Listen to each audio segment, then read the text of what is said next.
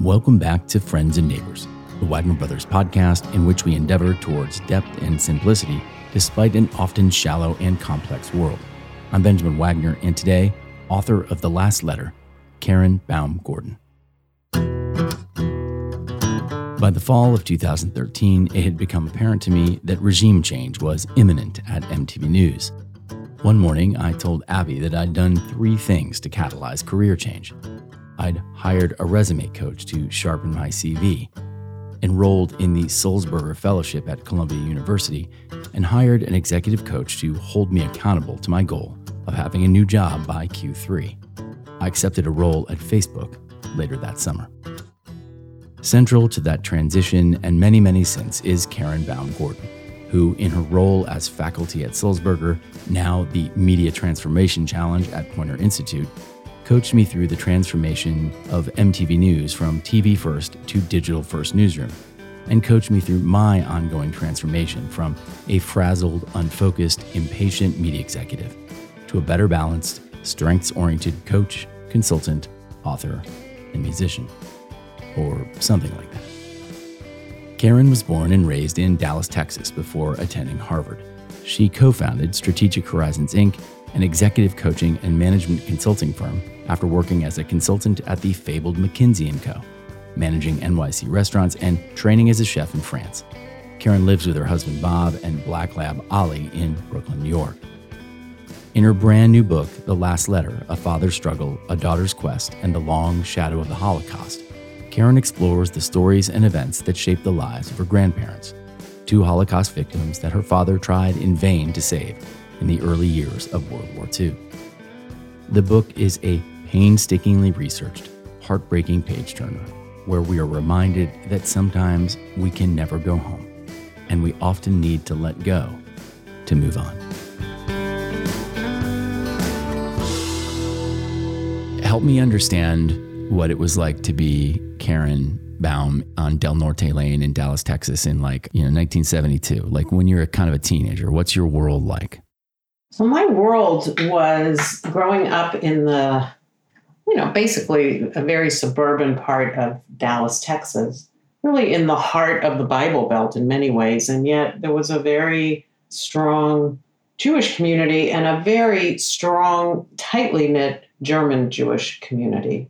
So there I was, you know, the daughter of these two refugees, which many people I knew were like my parents, but my friends were doing all kinds of things. And yet there I was again, you know, I became president of my Jewish youth group. So I really had both and in my in my mm-hmm. growing up years. I even attended a Bible study group when I was, oh, about 12 or 13 years old because I was told by my non Jewish friends, you really should join us. You should understand what we are. You know, it, it, was really this step to helping me become really consider becoming not Jewish.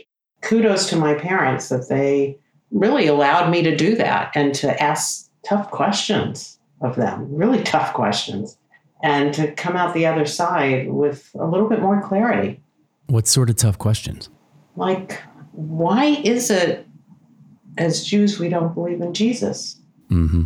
And how do you know for sure that we're yeah. not going to go to hell? Those were tough. Yeah, yeah. Those were really tough. And I think it made me um, stronger in my identity.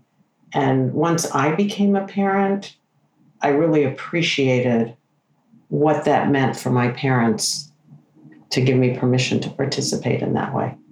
As opposed to sort of getting more rigid around your own beliefs and or their own beliefs. Yeah. Exactly. So your father emigrated from Frankfurt, Germany in the early days of World War II, and his parents, your grandparents, remained behind. And the first half of the of your book is those correspondences and that story, broadly speaking, and the second half, broadly speaking, is you seeking to answer what happened. And you say this just beautiful line my grandparents' desperate pleas and their deaths are forever woven into the fabric of our family. How did those stories and experiences manifest at that age? How do you temper that kind of gravitas and atrocity?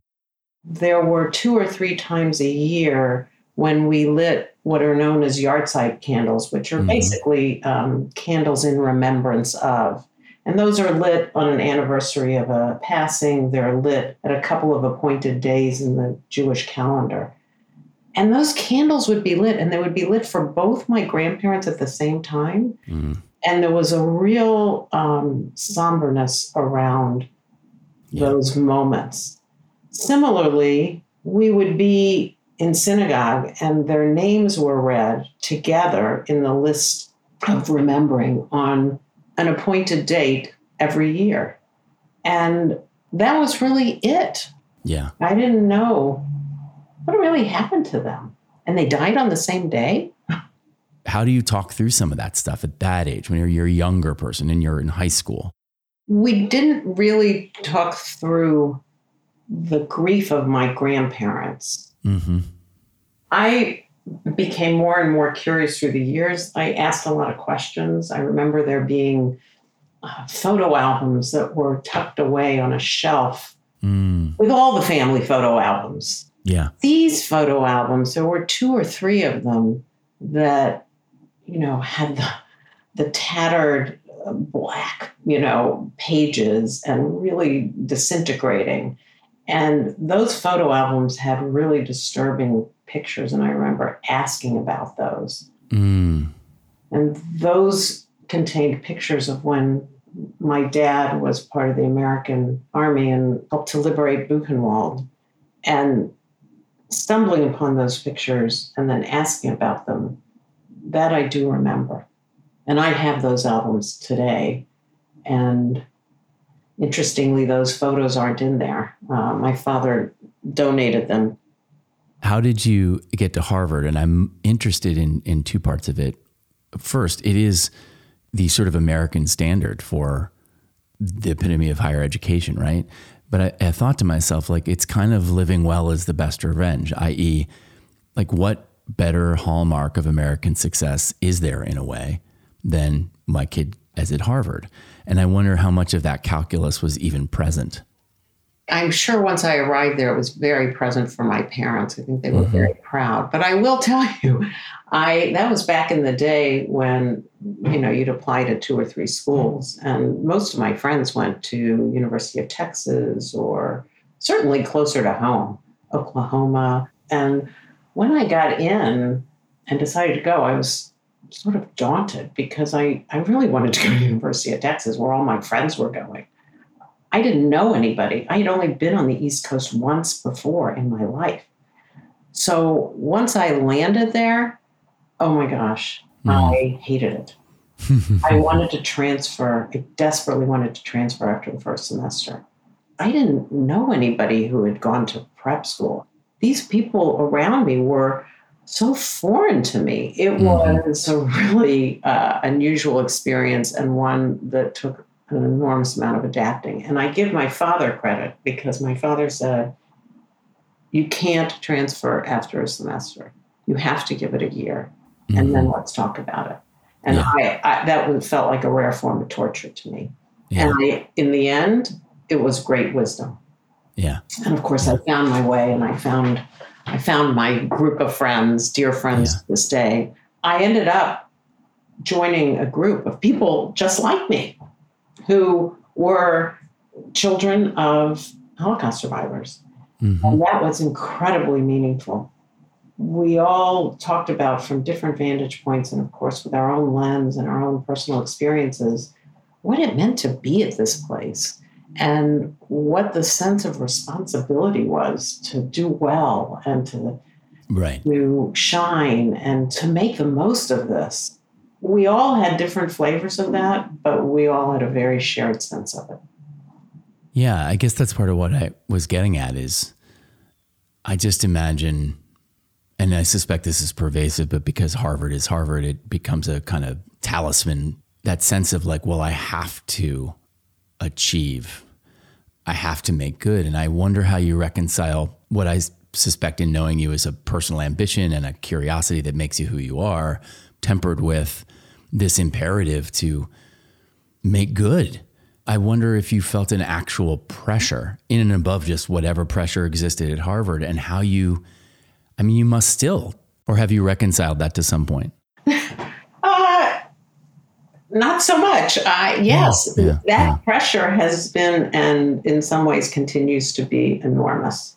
And that pressure then was the combination of, you know, here I am at one of the most blue blood institutions in the country, as you said, Right. but, you know, symbolic of so many things. And it was the ultimate in my parents having, quote, arrived. I mean, Mhm, all right. my parents were high school dropouts. Yeah. I did feel that responsibility. Right. That's a better word. I didn't mean pressure. Thank you. Responsibility. I Yeah. did feel that responsibility, uh, which I think I I have continued to feel. Hence, this book coming into Yeah. being is Yeah. part of that. Yeah. There's this whole chapter in the food industry that I remember you telling us about, but I don't know anything about how that happened. So I'd love to know like did that happen prior or concurrent or sort of in sequence with the sort of pursuit of ongoing higher education or was there a sort of sidebar between Harvard and Columbia where you got your MBA? So the food industry piece is, is interesting because that love of food really came from my parents and my father in particular. On, on Saturdays, we would have just a smorgasbord of, of all kinds of things. We would just empty the refrigerator. And there was a terrific uh, German deli, food store, I should say, that exists in Dallas, Kuby's. And my dad was very close to the owner of Kuby's. And we would have all these wonderful foods from there and really unusual. And my lunches at school were, th- you know, when you took school lunches, you know, the best part was trading. Well, nobody would trade with me because I had things, you know, I had liverwurst and I had, oh, things that people were like, really? Oh, I'm not trading with you. But my love of interesting foods really developed. And in high school, my first job was in a restaurant waitressing. And then that evolved into I did a stint even cooking in the kitchen one very hot summer. When I went to college, I got a part time job working in, again, a restaurant that was uh, partly owned by a different writing counselor at Harvard. Oh, wow. I wrote my senior thesis on the criteria people judge restaurants by. Oh. So food continued to be very present for me. And after college, I I really wanted to train as a chef, and that's what I Yeah. did. I, I went off and uh, spent time in Europe, in uh, France, and in England, and I trained as a chef. And then I came back here and worked in restaurants for nearly eight years. And Right. Wow. business school purely to learn business to open my own restaurant. Uh huh. But the food theme for me has always been strong. Whenever I travel, that is really strong. When I did the travels for this book, nothing made me happier than being in those German restaurants or or learning about the Polish food in the Polish restaurants. We tend to gather, right, for food, and it's a real sharing time often, right? Is it is that a component, or is it truly just like ah, I love good flavors? No, it's a huge component. Yeah. Oh, I'm so glad you asked me that because actually, my favorite uh, Jewish holiday is Passover, but I, I Mhm. love all the Jewish holidays because I always gather loads of people at our home, Yeah. and it has become this tradition. And nothing makes me happier than cooking and preparing and having the gathering of either in my home or in you know the home of, of sister-in-laws and brother and sister and brother-in-law it makes me very joyful to be with family and friends gathering around actually very traditional foods I once interviewed years ago um, Reid Hoffman, the guy who Oh, of the guys who founded LinkedIn. But one of the things he said that I always remembered is that the root of the word company is compane with bread, and the idea that we break bread. And I've always been, I mean, this is true of our my time in the fellowship with with you, that the most meaningful experiences I almost always have with people is the experiences where you're breaking bread. And that could be a beer or whatever, but the idea that you're there's just something about that process where you're you're um, maybe it's just that we're all at ease. And so you can share with a comfort and a confidence and a ease that is distinct from other environments. Yes and actually in my coaching i often say to people as they're navigating their way through perhaps challenging relationships you got to go break bread with them. That's Yeah. exactly the expression i use I can't not talk about McKinsey, which is a you know just a fabled place of employ with the expectations and the sort of intellectual rigor. What's the primary impact? Sort of the most usable components of your time there that you find applicable day to day. The way it came about is you know, you would think, oh, when you went to business school, you must have set out to like go work at McKinsey. No, I right, set out right. business school to open my own restaurant. Remember, that was my goal. Right. But then I heard that McKinsey was doing more and more in the food industry. And I ah. signed up for an interview and I got an interview. And I, again, I wasn't particularly serious about it, which is obviously when we often show up in our best mode. And I had one conversation, and then I made it to the next round with another conversation. And before I knew it, it was pretty real. And I thought, well, this will be interesting. I'll meet all kinds of people. I'll stay there a year and see what that's like and learn about business. And then I'll open my restaurant. Right. So famous last words. Exactly. uh, and I did everything in the food world that was available to me to do in terms of studies or even tangentially related, be it food or or liquor. And that was enormously fun and interesting and repositioning, you know, sort of chain restaurants. And okay, those weren't the kind of restaurants I envisioned opening, but what I learned was terrific. And what I learned in terms of becoming a manager and showing up with clients was terrific. And just the the logic of the thinking that so important at McKinsey, I really, really took on how do we leverage our trauma or our pain or our challenges or whatever to do good, to create positivity? It's powerful. I mean, I don't know. I'm not sure anything's more powerful. I have thought about that in, in terms of of this book. You know, my father attempted suicide, which is how the book opens. Yeah. And would he be okay with me being so public with this? And mm. I hmm. thought about that so much. And I, in my heart, believe he would be because if it's in service of others mm-hmm. to grapple with some things, to answer some questions, to face their own dark spaces or ask questions about uh, their loved ones, I think he would be okay with it. And I hope that one of the main messages for folks for my book is that this is about ordinary people helping an ordinary person like me mm. on a path to understand more about my dad and my grandparents. Yeah. And these ordinary people helping me were what made it all happen. Yeah. And yes, I, you know, ran into some unexpected emotional woo, uh, moments, which is part of, of what happens. But what I want to say is now's the time you need to talk to people in your lives. They're not going to be on this earth as long as you want them to be. Right. And so go pick up the phone and call that aunt. Go make that phone call. Go reach out. Go have that cup of coffee with that relative. Yeah. Do the searching now. I want to ask about your mother a teensy bit. This description, you know, blew my mind. She tended not to waste time on empathy. And I thought to myself, well, Jesus, I feel like Karen taught me about empathy.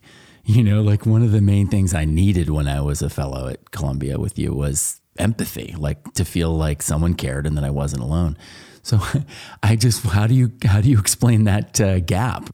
You would think I had been very close to my mother because of what you just said. I, yeah. I think I'm a real listener and I'm empathetic and and my mother was not that. Um, and I wasn't as close to her. And I, not to sound cliche-ish, I believe she did the best she could do. Yeah. Um, but she wasn't that. And interestingly, I will say, in writing the book, that was the hardest part of the book for me to write was about my mother. And along the way, various folks who, who read earlier drafts wanted more about my mother in the book, which what is in there, I had to work hard to get in there. Right. So it was a challenge for me. And I sought out people in my life later who were, quote, good mothers. And I think I learned from them. Mm. It was certainly in my DNA, I believe, the caring and the empathy. But my mother was not someone, you know, if any of us, uh, my brother, sister, I were were sick or had to stay home from school, she was not the empathetic soul. The book starts with your sharing that your father attempted suicide at 86 years old, and that began a journey for you to understand ultimately the source of that degree of sadness with greater specificity, right? Or that sense of grief or what might create that causality, yes. That imperative, that sense of despair. And then we go back and really grow up with your father. Your grandparents and your father born in Frankfurt, Germany. Your grandfather is in the tailor supply business. Your father gets into the shoe business. Hitler comes to power in 1933. Rudy seeks your father seeks to emigrate in 1935 as it becomes apparent that that's no place to be, period, and leaves for the United States in 1936. And then in the intervening six years, you share these rich correspondences, and then they between them, and then those correspondences slow and then stop. And in 1942, we learn, thanks to your sleuthing and your real diligence at sort of pursuing what happened, that your grandfather succumbed to malnutrition in the Łódź ghetto of Poland, mm-hmm. and your grandmother commits suicide herself in 1945. And this is that this is such an epic. Your father returns as a soldier, marches from France to Germany, back to Frankfurt as a member of Patton's army, goes to his old home, goes to the factory that he worked in, has his hand on the door, Karen. I mean, this is great writing, madam. Um, but what an epic, epic epic journey. It was so cinematic for me. So then you get us to him, in essence, liberating Buchenwald. Your dad said of Buchenwald, the image stays with you forever. And he said of Frankfurt, you can't go home again. Do those quotes speak to the torment, you think? What I would expect is a torment and despair that would have led to that moment for your father? To that moment where he just said, I can't anymore? Yes, I think he bravely pushed himself to go back when he voluntarily joined the army. His employer at the time said, "We we could do something to keep you just employed. You don't need to do this." And he he said, "Who better than I should be serving? Yeah, I should be there. I need to do this." I mean, he didn't know at that point he was going to be helping to liberate Buchenwald, but he felt so compelled to serve it was very strong.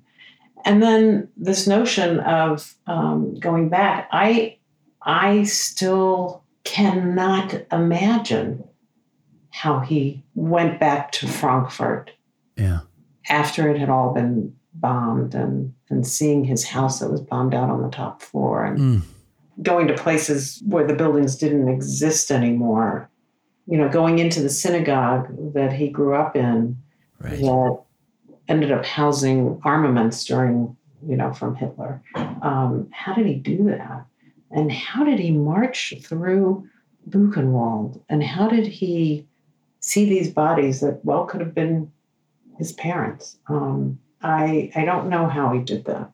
I can only assume it gave him brought him a little bit closer to what it must have been like for them your grandmother wrote to your father in one of her correspondences, um, I will always accompany you in your new homeland um, mm-hmm. after he had moved and she was still back in Germany. And you ask your father what she meant. And he responds, I don't know. I don't know. And I wondered, do you think he did know? And do you know now? Like, do you have a sense of what she meant or whether or not he knew? Well, first, let me start by saying that's a a really poignant example of asking the question too late. Mm. And um, that's pretty painful for me. Uh, mm-hmm. And that's why, as I said before, make the calls now, to do the yeah. research now, to talk to people in your life now. Um, that's a question that I think he assumed that they would eventually come. And yet, with the letters, you know, over time, it became they didn't have a sense of urgency. You know, there was that that letter was written in November 17th of 1936. And believe it or not, they didn't have a sense of urgency. They figured we're old, which means late 50s and early 60s, by the way, back then. Yeah. They're not going to bother with us. My grandfather had served in World War One. He was, quote, in good standing. They're not going to bother with us. Right, had right. seen glimmers of this, you know, back in the time of World War One days. It's going to pass. So there wasn't an urgency until probably too late. Yeah.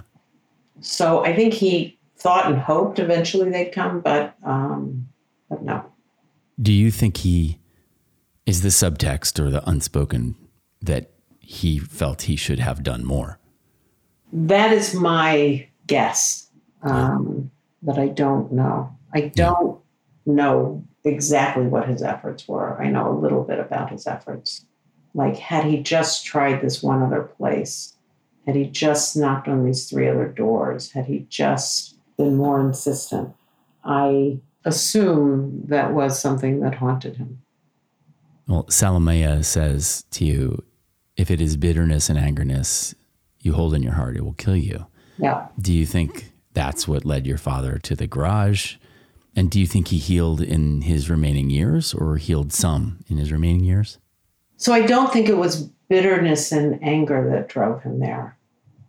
I think it was a way, the only way he knew to almost join in with his parents. Mm, I see. He actually, there he was in the garage creating his own private gas chamber in a way. Mm. So he didn't know the specifics. He, he knew about his mother having committed suicide, but he did not know whatever happened to his dad.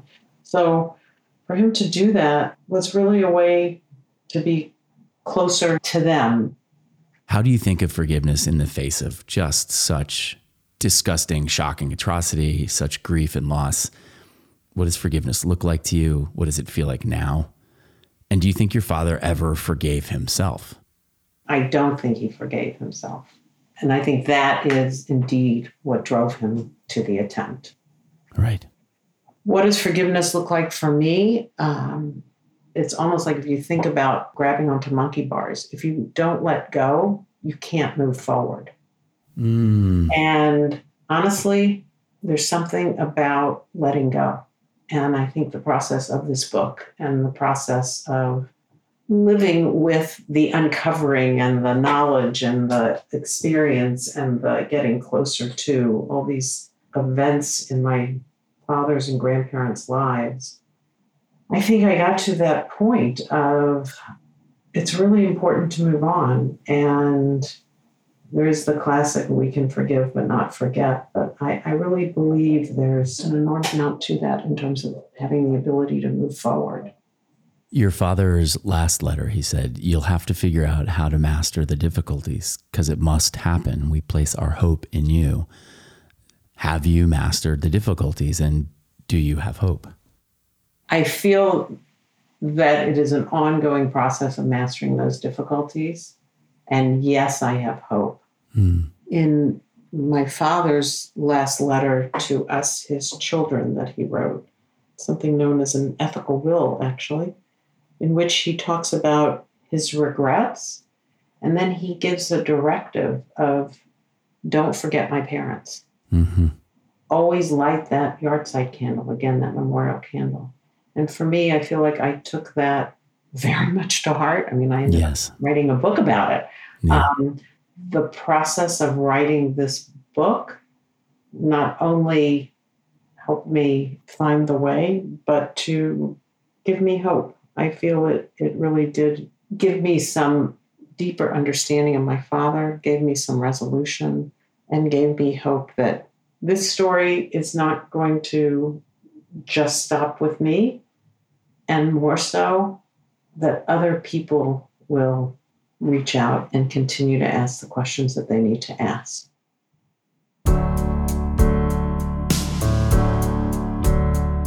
Evil, Fred Rogers once said, would like nothing better than to have us feel awful about who we are. As my coach, Karen spent a fair amount of time doing precisely the opposite. In order to be a better leader at work, but moreover, better for myself, Karen encouraged me to lean into my family, my time in nature, and with a guitar in my hands. She helped me take the long view and address individual challenges with time tested, well reasoned approaches to incremental problem solving. She reminded me to stay humble and patient and proactive, but also responsive to the ebb and flow of real life. In the last letter, Karen models this on every page. She shows us step by step how to stay curious and vigilant, to look for the helpers, and mention the unmentionable in order to be the change we want to see in the world. There is no life free of pain, Fred Rogers said. It is the very wrestling with our problems that is the impetus for growth.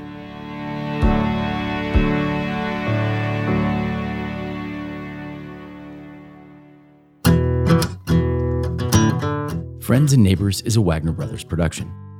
Download the podcast on Apple, stream it on Spotify, watch it on Facebook or YouTube, and subscribe to our newsletter at friendsandneighborshow.com. And if you're moved or inspired by what you're hearing here, please share it with your friends and neighbors. Until next week, it's a good feeling to know we're lifelong friends.